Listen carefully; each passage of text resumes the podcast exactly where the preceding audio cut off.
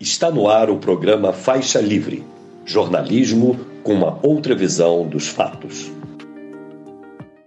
Olá, bom dia! Bom dia a você que está conosco nesta quarta-feira, 30 de agosto do ano de 2023, para mais uma edição do programa Faixa Livre. Agradeço demais a quem acompanha a transmissão ao vivo pelo nosso canal no YouTube, o Faixa Livre. E muito obrigado também a você que assiste ao programa gravado a qualquer hora do dia ou da noite e a quem nos ouve pelo podcast Programa Faixa Livre, nos mais diferentes agregadores. O Faixa Livre é uma produção da jornalista Cláudia de Abreu, auxiliada por Isaac de Assis e pela jornalista Ana Gouveia. Hoje é um dia de enorme importância para o país, quando o Supremo Tribunal Federal retoma o julgamento do marco temporal dos povos indígenas. Análise aí em andamento desde o ano de 2021 e que deve definir o futuro dos povos originários aqui no nosso país. Há um enorme interesse de toda a sociedade e a expectativa principal fica por conta do voto do ministro Cristiano Zanin, indicado pelo presidente Lula à corte. Ele deve ser o segundo a se posicionar nesta quarta-feira, logo após André Mendonça. O chefe do executivo, aliás, deve anunciar nesta quarta-feira aquela mini-reforma ministerial Ontem o Lula já definiu a criação do Ministério das Pequenas, aliás, da pequena e da média empresa, para abrigar o centrão no governo. E hoje as demais mudanças devem ser divulgadas, para alegria do PP e do Republicanos, partidos que embarcam na base aliada, pelo menos na teoria. E abrindo a edição de hoje, vou receber daqui a pouquinho o ecoteólogo, escritor e professor aposentado Leonardo Boff para tratar dos temas relativos ao quadro da política nacional. Como muitos de vocês devem saber, a Petrobras completa em 2023 70 anos de história, mais precisamente no próximo dia 3 de outubro. E as celebrações a essa data já começaram. Esta semana foi realizado um seminário que tratou de fazer um balanço e traçar perspectivas para a estatal. E um dos palestrantes estará conosco, falando dos temas que foram tratados, enfim, e também fazendo uma análise do que é a Petrobras hoje e do que ela pode se tornar. Eu me refiro ao geólogo, membro do conselho diretor do Conselho de Engenharia, do Clube de Engenharia e diretor de Exploração e Produção da Petrobras, Guilherme Estrela.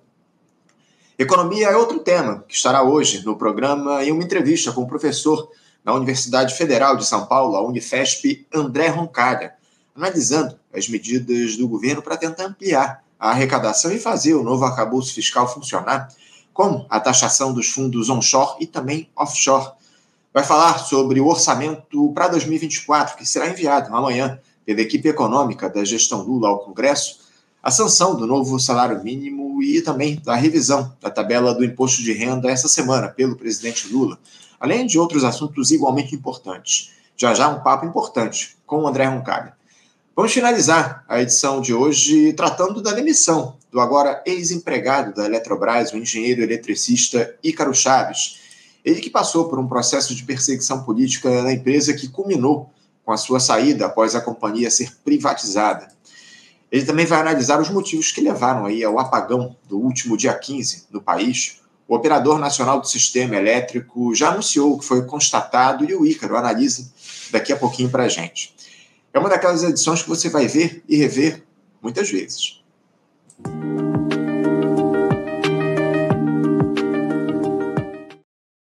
E com muita alegria eu saúdo o nosso primeiro entrevistado aqui do outro lado da tela, mais uma vez conosco, o ecoteólogo, escritor e professor aposentado Leonardo Boff. Professor Leonardo Boff, bom dia. Bom dia a você e parabéns para o teu programa, porque o centro dele é a liberdade, onde todos podem expressar os seus, as suas opiniões. Muito obrigado mesmo. É isso. Eu que agradeço, Leonardo, as palavras e mais uma vez você se dispor a fazer esse diálogo importante aqui pra, com a gente. É sempre uma alegria recebê-lo aqui no Faixa Livre. Leonardo, o, o país vai deixando para trás aí aquele sentimento de ódio, divisionista, que foi alimentado ao longo dos últimos quatro anos pelo Jair Bolsonaro. Os crimes cometidos pelo ex-capitão vão vindo à tona a partir das investigações da Polícia Federal com apoio do Supremo Tribunal Federal. Por mais que o bolsonarismo, Leonardo, ainda seja uma importante força no Congresso, promova episódios lamentáveis, em especial na Câmara dos Deputados, é, ele já deixou aí de ser uma força majoritária e perde espaço, ao mesmo tempo em que se amplia o revés do seu principal representante. Só que o presidente Lula, Leonardo, ainda tem de lidar com o predomínio neoliberal aqui no nosso país, de uma institucionalidade burguesa que é incapaz de reconhecer os dramas do povo pobre e só aceita a adoção de programas de transferência de renda muito limitados, que apenas amenizam o drama da população pobre, dado o nível de miserabilidade que há no nosso país. Leonardo, diante de um quadro complicado como esse, o senhor considera que o governo Lula vai bem nesses primeiros oito meses de gestão? Eu creio que ele vai bem porque ele começou atendendo às necessidades básicas do povo. Eu creio que a tarefa principal de um governante é cuidar do seu povo, que ele possa comer, possa sobreviver, possa ter o mínimo de dignidade. Não basta comer e sobreviver, é ser reconhecido como pessoa humana e como uma massa de manobra. Ele começou por aí. São muitos os projetos e eu espero que ele faça um governo que devolva ao Brasil o sentido de sua nacionalidade e de ele poder fazer um projeto que tenha significação não só para nós, mas para a nova fase da humanidade que é a fase planetária, onde todos os povos se encontram e devem pôr-se de acordo para podermos conviver na única casa comum que temos, que é esse planeta Terra. Sem dúvida, sem dúvida. É muito importante que o governo Lula, que o presidente da República, se imponha diante de um quadro como esse e ofereça é, condições de vida para a população pobre do nosso país, justiça social. É isso que a gente defende aqui no programa já há muito tempo. Esse é, é o grande desafio, talvez, dessa gestão que está colocada como de grande aliança. Agora, o, o, diálogo do governo com o Centrão, lá no Congresso, o, o Leonardo, ele se aprofunda. O presidente Lula confirmou ontem a criação do Ministério da Pequena e Média Empresa para ser utilizado como moeda de troca por governabilidade no Congresso. Aliás, a minha reforma ministerial para abrigar ainda, ainda mais os partidos fisiológicos na atual gestão pode ser anunciada ainda hoje. A, a perspectiva é que o Lula faça esse anúncio até o fim do dia. Leonardo, essa forma de governar o país que a grande aliança reproduz é capaz de resolver os problemas principais do nosso povo? O, o Toma lá da cá nos oferece mais soluções ou traz mais problemas na sua avaliação? Eu creio que governar no contexto de um, de um parlamento extremamente conservador, uma sociedade dividida entre grupos que continuam odiando, difamando uns aos outros, cria muito constrangimento. Ele não faz o que quer, ele faz o que pode, porque a política é a realização de possibilidades viáveis e não apenas de desejos e projetos. Então, eu compreendo a situação de Lula, conheço ele e a sua maneira de ser e os seus ideais políticos, mas ele se vê obrigado a fazer alianças para poder governar, senão continuamente seria enredado em discussões, negociações humilhantes. Então ele eh, escolhe esse mal menor para poder levar avante pelo menos alguns projetos que beneficiem grande parte da população e que dê à nação certa coesão, porque não há coesão na sociedade. Há uma grande divisão, que é uma divisão perversa, produzida, fruto de uma longa história de sombras que acompanha a nossa história, mas que ele se propõe. E ele é um homem de reconciliação, não é um homem de ódio é um homem de grande cordialidade, grande abertura. Eu creio que ele vai conseguir impor o seu carisma, conquistar as pessoas em função do Brasil e não em função das, dos interesses corporativos de grandes instituições e especialmente de partidos. Pois é, eu, eu, tenho uma certa concordância com o que você diz, né, mas por outro lado, é, a gente percebe que essa grande aliança que foi construída se deu durante a própria campanha eleitoral, onde o presidente da República, o Lula, de alguma forma, eu queria a sua opinião a respeito disso, o Lula, de certa forma, abriu mão de de, de, promover uma unidade da população, de ir às ruas, convocar o povo para governar com ele. Ele rapidamente buscou ali os acordos políticos para conseguir a tal da governabilidade. Eu costumo dizer aqui no programa, Leonardo, que em nenhum momento durante esses últimos anos o Lula foi às ruas convocar a população para pedir fora Bolsonaro. Ele se colocou a par desse, desse processo todo que se deu aqui no país, esperando e aguardando única e exclusivamente o processo eleitoral, a campanha do ano passado para ser eleito presidente da República. Ele não atuou de maneira firme pelo fora Bolsonaro. Você não acha que esse quadro, onde os partidos do chamado Centrão agora se colocam como uma alternativa pela governabilidade, não foi produzido pelo próprio Lula, quando ele abre mão da, da unidade da população de ir às ruas para lutar pelo fora Bolsonaro? Eu creio que o próprio PT, o próprio governo Lula, é, de certa maneira, cúmplice dessa realidade. Porque nos oito anos de governo, e depois com a Dilma, houve um distanciamento do governo com as bases sociais. Então, Lula não tinha condições de convocar o povo para a rua, porque esse povo não estava mais organizado, não estava mais articulado, e podia ser um grande fiasco.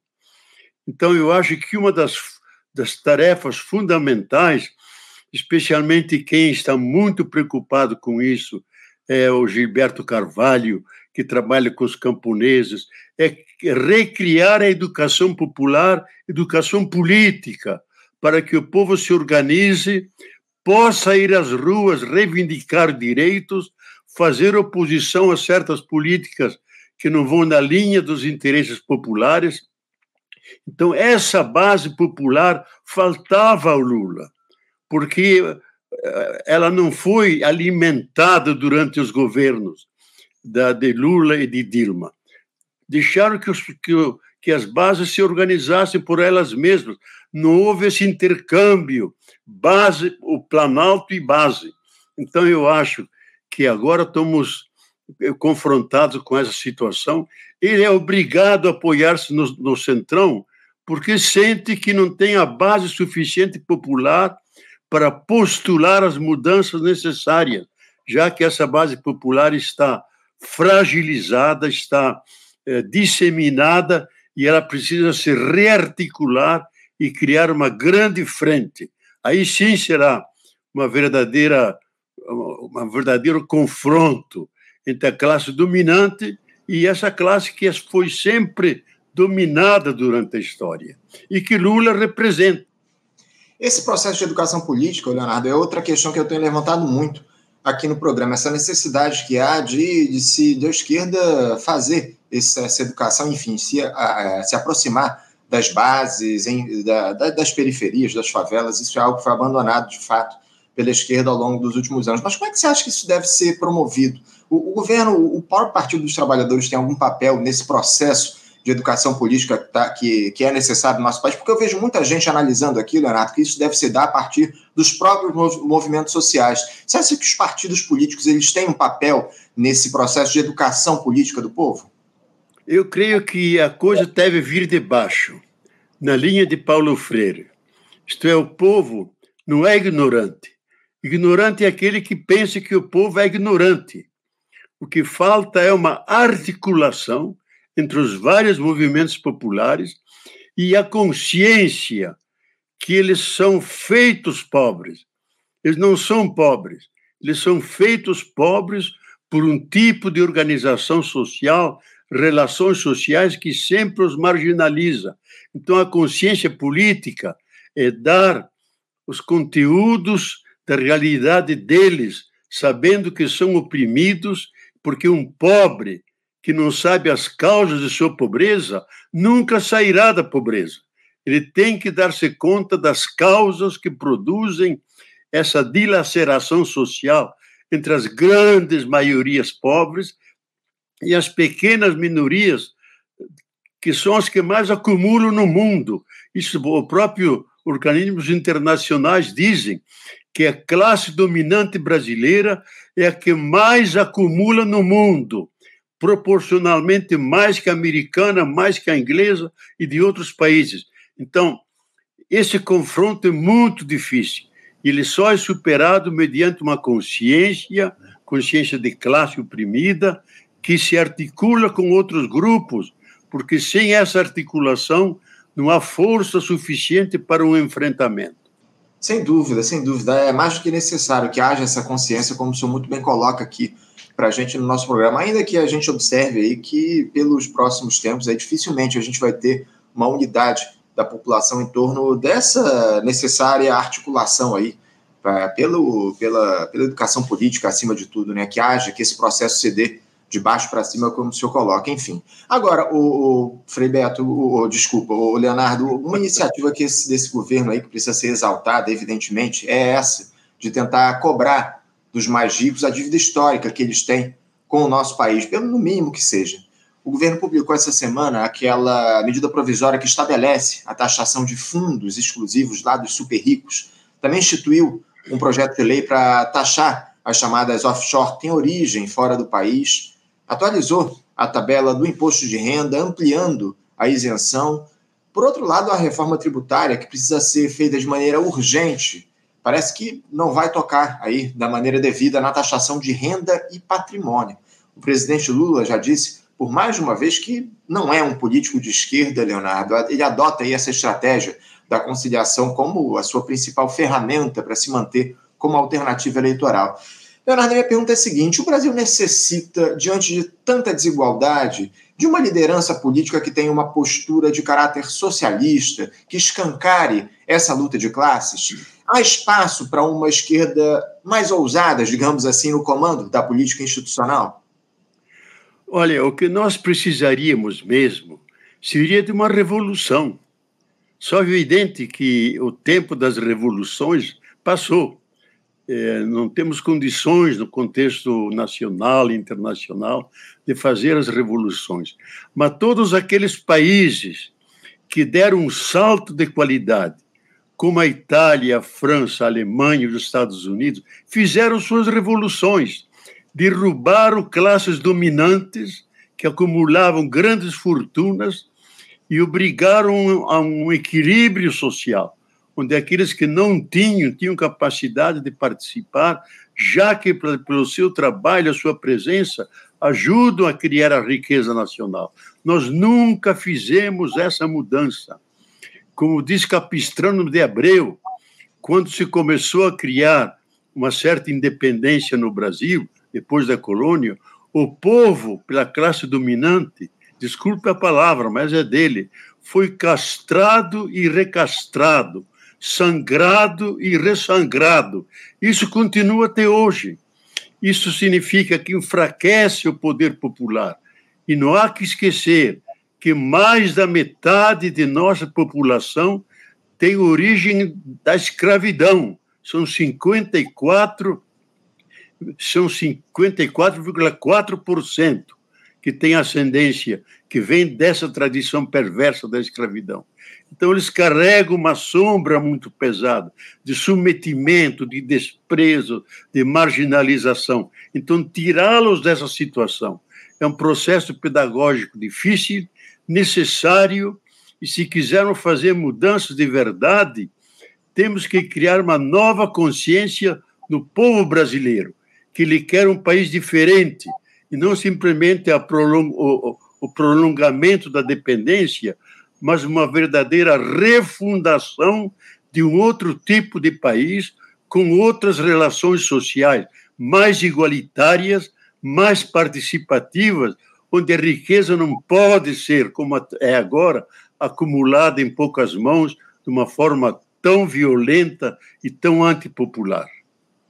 Essa, essa sua última fala me chamou a atenção, quando o senhor diz que o, o tempo das revoluções passou. O senhor acha que não é possível mais se construir um processo revolucionário, é, não só no Brasil, mas no mundo, diante da realidade que está colocada? O que é que leva a essa sua conclusão, Leonardo? Olha, eu acho que o tempo das grandes utopias, que era o iluminismo, que era o capitalismo de trazer riqueza para todo mundo, o socialismo, a igualdade para todos.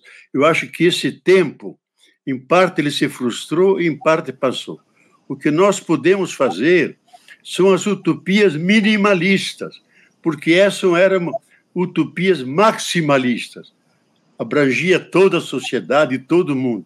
O que nos é possível são as utopias viáveis, na linha de Paulo Freire, utopias minimalistas, melhorar lá onde a gente pode melhorar.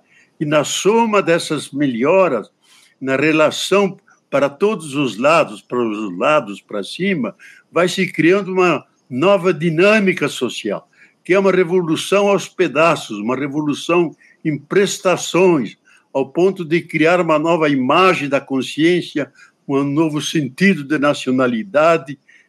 E isso está dentro de nossas possibilidades, dado ainda um fato que deve sempre ser tomado em consideração, que vivemos uma nova fase da humanidade, que é a fase planetária, onde os limites nacionais se tornaram obsoletos. Isso a Covid-19 mostrou. Estamos dentro de um planeta único, uma única casa comum, temos um destino comum, quer queiramos, quer não, e o Brasil, nesse, na definição desse destino comum, é fundamental, porque nele estão todas as riquezas, todos os bens e serviços que sustentam a vida do planeta. Sem dúvida, sem dúvida, muito bem colocado. Agora, o, Leonardo, eu queria falar um pouquinho a respeito do ex-presidente Jair Bolsonaro, né? Porque ele, a cada dia que passa, vê a sua situação piorar. Agora, mais esse depoimento que nós tivemos aí no dia de ontem do seu ex-ajudante de ordens, o coronel Mauro Cid, à Polícia Federal. Na verdade, o depoimento foi na última segunda-feira, né? O Mauro Cid parece que ficou mais de 10 horas lá prestando depoimento para a Polícia Federal. Parece que ele começa a colaborar com as investigações, indicando que pode fazer uma confissão parcial do envolvimento dele nesse caso da venda das joias furtadas lá do acervo da Presidência da República. A família do Mauro Cid parece que pressiona por uma delação premiada, mas o advogado do militar resiste a essa possibilidade. De todo modo, Leonardo, está claro que dificilmente o ex-capitão vai se livrar da pena. É, eu queria te questionar a respeito do seguinte: uma eventual condenação do Jair Bolsonaro por esse episódio das joias pode, de alguma forma, reduzir a pressão em torno de outros inúmeros processos aos quais ele responde, alguns muito mais graves que esse, Leonardo. Essa condenação, caso saia, primeiro, em relação às joias, não pode ofuscar a responsabilização do político pelas mais de 700 mil mortes na pandemia, por exemplo? Olha, eu concordo plenamente com você. Eu acho que essa discussão sobre as joias é uma discussão diversionista para esquecer os demais crimes, gravíssimos crimes que esse homem cometeu. Ele é um verdadeiro genocida, porque dos 700 mil que, de, que morreram nesse país, 300 mil se devem a ele, ao negacionismo dele, à falsidade de ele insistir na cloroquina. Então, e o abandono que ele, que ele, que ele entregou à humanidade e à própria sorte. Então, é um homem que merece ser julgado como um crime contra a nação, de lesa majestade, porque ele ofendeu uma nação inteira, tornou-a ridícula. Por outro lado, ele representa aquilo que estava oculto na história brasileira todo esse acúmulo de raiva, de ódio, que foi provocado pela Casa Grande, não aquela Casa Grande descrita liricamente por Gilberto Freire. Não, aquela Casa Grande que massacrou a Zenzala, que Laurentino Gomes, dos três volumes sobre a escravidão, mostra como ela foi perversa aqui. E essa elite do atraso, como nosso grande sociólogo Gessé Souza diz, essa elite do atraso atribui aos pobres, aos marginalizados, tudo aquilo que eles atribuíam de raiva, de ódio, de desprezo aos escravos. Agora atribuem aos pobres e os mantêm na pobreza, porque é da política deles que eles não se conscientizem. Eles não têm medo de um pobre, eles têm medo de um pobre que tem consciência que sabe de seus direitos e faz valer seus direitos. Então, é uma história complexa que nós devemos destrinchá-la e definir qual é o sujeito básico dessa história. Não é a classe dominante. não são aqueles que sempre dominaram no povo. É aquela, aqueles grupos que vêm debaixo. O Brasil é o país do mundo que mais organizações sociais tem. Isso Chomsky tem reconhecido muito. O que falta é articular essas forças para que elas sejam indomáveis, que ela imponha sua vontade aos governos e faça eh, administrações que vão ao encontro das grandes maiorias e não que privilegie as classes já sempre privilegiadas. Sem dúvida, sem dúvida. Essa é a grande questão, né? As classes sempre privilegiadas seguem aí no comando da institucionalidade, no comando do processo político das diferentes nações, especialmente aqui no país, um, um país da periferia do capitalismo como, como é o nosso. Agora, diante de, de tudo isso que tem surgido em relação ainda ao Bolsonaro, Leonardo, essa força que o bolsonarismo tem ainda nos dias de hoje é capaz de mobilizar as massas como o ex-capitão fez ao longo dos últimos quatro anos? Qual é o estrago que esses escândalos consecutivos provocaram no sentido da mobilização dessa turma de extrema-direita? Olha, eu, eu acho que aqui temos uma questão filosófica, sabe? Eu acho que aquilo que vem do ódio, da dilaceração, da desumanização, não tem futuro político.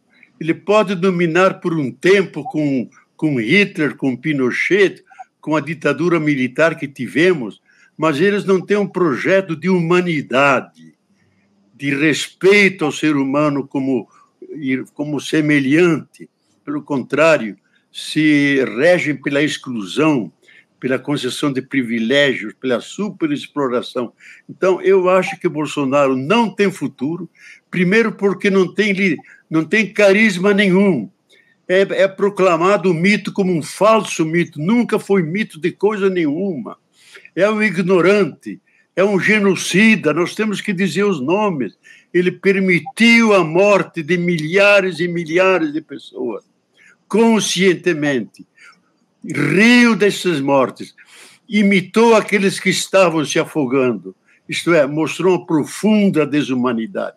Para mim, tudo que é desumano que vai contra valores fundamentais que estão enraizados em nossa natureza. Nunca terá futuro.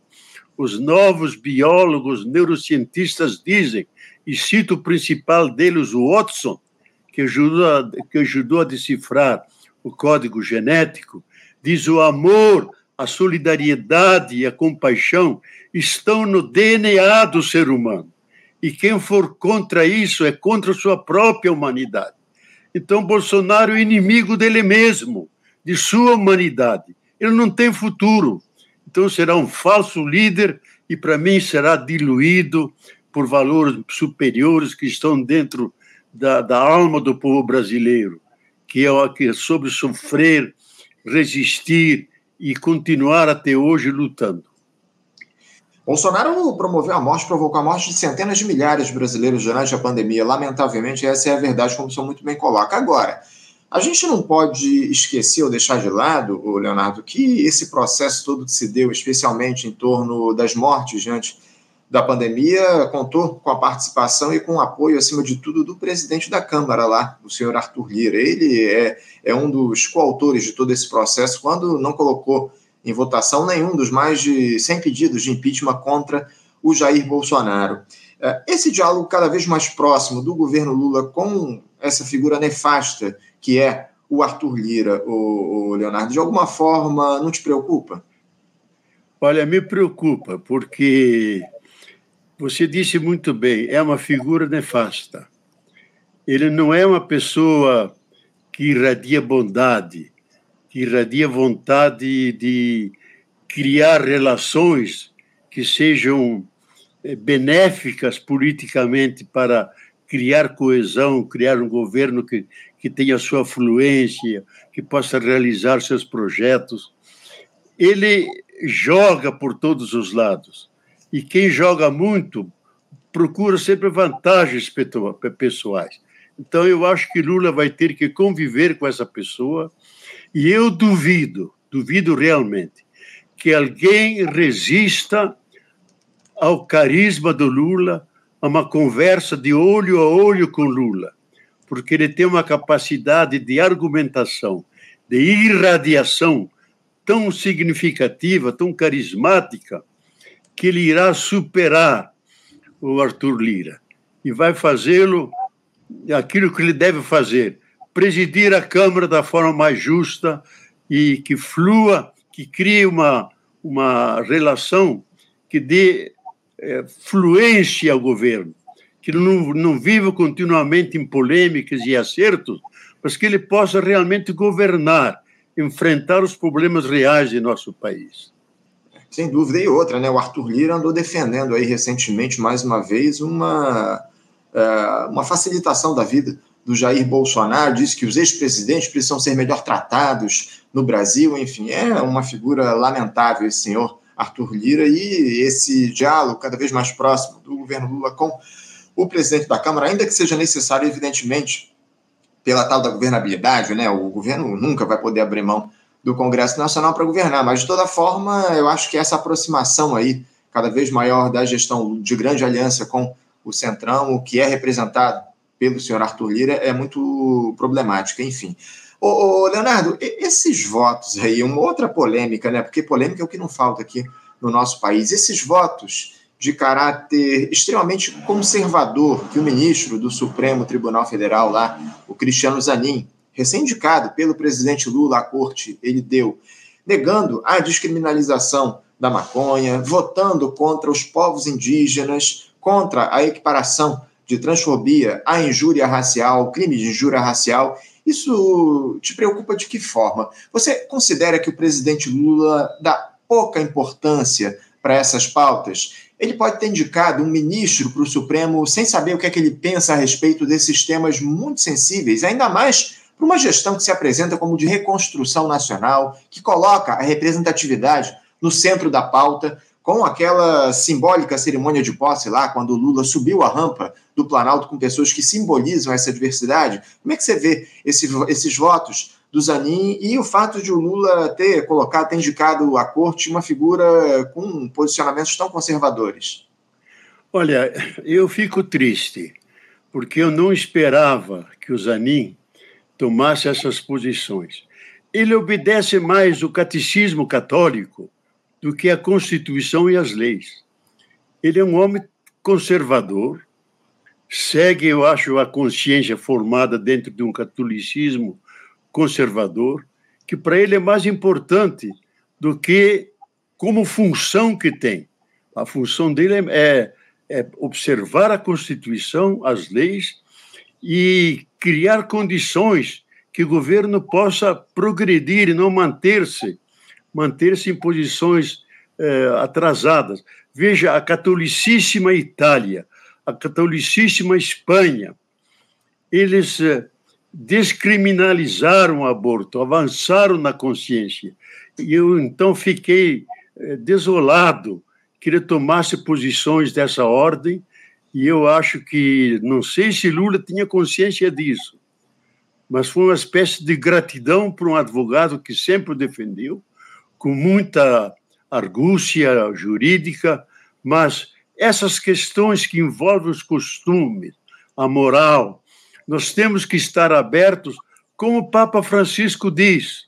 Papa Francisco repetiu agora em Portugal, nos Estados Unidos, todos têm lugar na igreja, os LGBT, os homoafetivos, quem quer que seja, assim também na sociedade nós, todos têm o seu lugar, pouco importa a sua opção social, a sua opção sexual, aquilo que ele vive, com as formas como vive. Eu acho que o magistrado tem que ter essa visão larga de uma humanidade múltipla, una e múltipla. E eu acho que ele é muito estreito para a função que ele exerce e oxalá, oxalá, o convívio com outros colegas dele ministros e a própria realidade abra a consciência e a mente dele. E ele se faça um eterno aprendiz e não fique preso ao catecismo católico.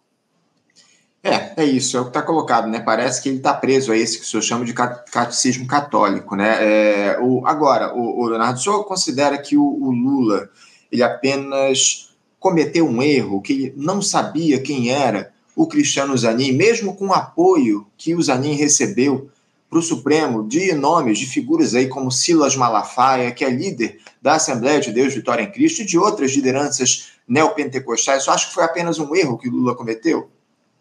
Olha, eu não sei se é erro do Lula, se Lula teve tempo, ocasião de discutir essas questões dos costumes, da moral com Zanin. Eu acho que ele ficou mais no aspecto jurídico e trabalhou de forma excelente, defendendo tirando da prisão. Então, para mim foi uma surpresa. Eu esperava muito mais abertura de uma pessoa que não só domina o direito, porque quem conhece só o direito não conhece sequer o direito, porque o direito está na sociedade. A sociedade é plural, tem muitos outros valores, e dentro disso ele deve interpretar, viver o direito, e não simplesmente como algo morto que, uma vez escrito, fica congelado aí. É algo vivo, que caminha junto com a sociedade e vai incorporando elementos novos para tornar essa sociedade mais contemporânea, mais aberta e, no fundo, mais humana, menos discricionária, que, que exclua menos pessoas, mas que inclua mais e mais pessoas e todas as pessoas uma sociedade que está cada vez mais em movimento e em evolução, né, Leonardo? É isso que a gente precisa considerar acima de tudo. Eu espero aí que o, o Cristiano Zanin mude um pouco a sua postura depois desse episódio. Hoje ele vai ter um, um, um teste fundamental, né? Quando a gente vai ter lá o, a votação, a retomada da votação do marco temporal dos povos indígenas no Supremo Tribunal Federal, Luciano Zanin, aliás, o Cristiano Zanin, ele é o segundo a votar no dia de hoje, logo após o voto do André Mendonça. O André Mendonça pediu vistas desse processo e o Cristiano Zanin vota logo na sequência. Vamos ver qual é a, posição que ele vai tomar em relação a esse tema, que é fundamental para o país, para o futuro dos povos indígenas aqui no Brasil, enfim. Para encerrar, Leonardo, pelo que foi apresentado até aqui, eh, você acha que o Brasil pode confiar que vai chegar ao fim do mandato do presidente Lula tendo alcançado um quadro de justiça social efetivo, com um emprego de carteira assinada, com igualdade de oportunidades? Como é que você vê essa projeção que há para o país ao longo dos próximos anos a partir dessas primeiras iniciativas que o governo Lula tem tomado juntamente dessa grande aliança? Você considera que o quadro ao longo do próximo período vai ser um quadro de efetivas conquistas para o povo brasileiro? Olha, meu, meu amigo, eu acho que a gente tem que ver o Brasil dentro do contexto mundial nós estamos dentro de um alarme ecológico. Grande parte dos cientistas estão dizendo que entre 2025 e 2027 haverá grande transformação no planeta. Um aquecimento que pode chegar a 2 graus, a 3 graus. E o Brasil, segundo James Lovelock, aquele que, quando passou no Brasil, disse que nesse aquecimento global, o Brasil será um dos países mais afetados do mundo, porque tem todo o seu território ensolarado. Então, eu acho que a gente tem que ver o governo Lula nesse contexto maior, planetário, que não depende dele e que ele vai ter que se adaptar e fazer uma política que ajude a humanidade a superar as grandes demandas que vai ter de alimento e especialmente de água. Por exemplo, a imprensa aqui não, não noticia, mas Barcelona está na emergência de não ter água, porque o rio que abastecia está praticamente secando. As grandes incêndios no mundo inteiro. Nós inauguramos uma nova era geológica, a era do piroceno, a era do fogo. Pode entrar no Google, veja lá os trabalhos dos cientistas, que é a fase mais perigosa da Terra porque pode incendiar-se por todas as partes, porque o solo ficou mais seco, as pedras se aquecem, gravetos e folhas secas produzem o fogo que se espalha. Então, desse, dentro desse contexto, eu colocaria o governo do Lula. Como é que ele vai enfrentar um problema que será mundial? Nós temos condições de ajudar muito a humanidade, porque somos o país com o maior capital de água doce do mundo. com a maior abundância de bens e serviços renováveis para todo o planeta. Nós podemos ser a mesa posta para as fomes e sedes do mundo inteiro. E isso depende de como o governo se articula. Eu acho que ele está fazendo uma bela articulação com os BRICS, rompendo essa monopolaridade, essa única dominação dos americanos, criando outros polos de poder para que cada nação possa contribuir a superar um problema que é planetário, que é da humanidade e não só desse de outro país. E o Brasil, nesse ponto, eu acho que ele será fundamental, pelas grandes florestas, pelas águas, por toda a riqueza que ele tem de vida que pode oferecer para a humanidade. Uma nova era geológica, como o senhor coloca, quem pode falar com propriedade desse tema é o nosso próximo entrevistado, que está nos aguardando, inclusive, aqui do outro lado da tela, o Guilherme Estrela. Ele vai conversar daqui a pouquinho conosco a respeito disso. Ele que é geólogo, enfim, uma grande figura trata, que trata desse tema. Mas, Leonardo, eu quero agradecer demais a sua presença conosco aqui no programa. Muito obrigado por ter nos dado a honra de abrir aqui a edição de hoje com mais esse papo com a gente no Faixa Livre. Eu desejo ao senhor um ótimo dia e deixo o meu abraço forte. Olha, eu quero me colocar inteiramente à disposição, que temos muitas coisas a conversar, não só sobre isso, sobre outros pontos. Quando você quiser, me convide que eu aceito porque quero reforçar a linha que vocês levam avante. É Muito obrigado, Muito obrigado. Um bom dia para você. Tá Muito obrigado, Leonardo, pela disponibilidade de sempre. Um abraço forte para o senhor. Até a próxima. Não, um abraço a você também. Conversamos aqui com Leonardo Boff. Leonardo Boff, que é ecoteólogo, escritor e professor aposentado, já comentarista nosso aqui do Faixa Livre já há bastante tempo. É sempre uma alegria receber o Leonardo Boff aqui no programa. Há algum tempo a gente não conversava aqui no programa e hoje a gente bateu esse papo importante a respeito da situação política aqui do nosso país. Enfim, muito importante esse diálogo que a gente mantém aqui com o Leonardo Boff. Você, ouvinte do Faixa Livre, pode ajudar a mantê-lo no ar. Faça sua contribuição diretamente na conta do Banco Itaú, agência 6157, conta corrente 99360, dígito 8. Esta conta encontra-se em nome do Sindicato dos Professores do Município do Rio de Janeiro e região, o Simpro Rio, uma das nossas entidades patrocinadoras, mas seus recursos são destinados exclusivamente para o financiamento do nosso programa. Você pode fazer sua doação de qualquer valor, utilizando também a nossa chave Pix, que é ouvinte@programafaixalivre.com.br. Sua contribuição é fundamental para a manutenção desta trincheira progressista no ar.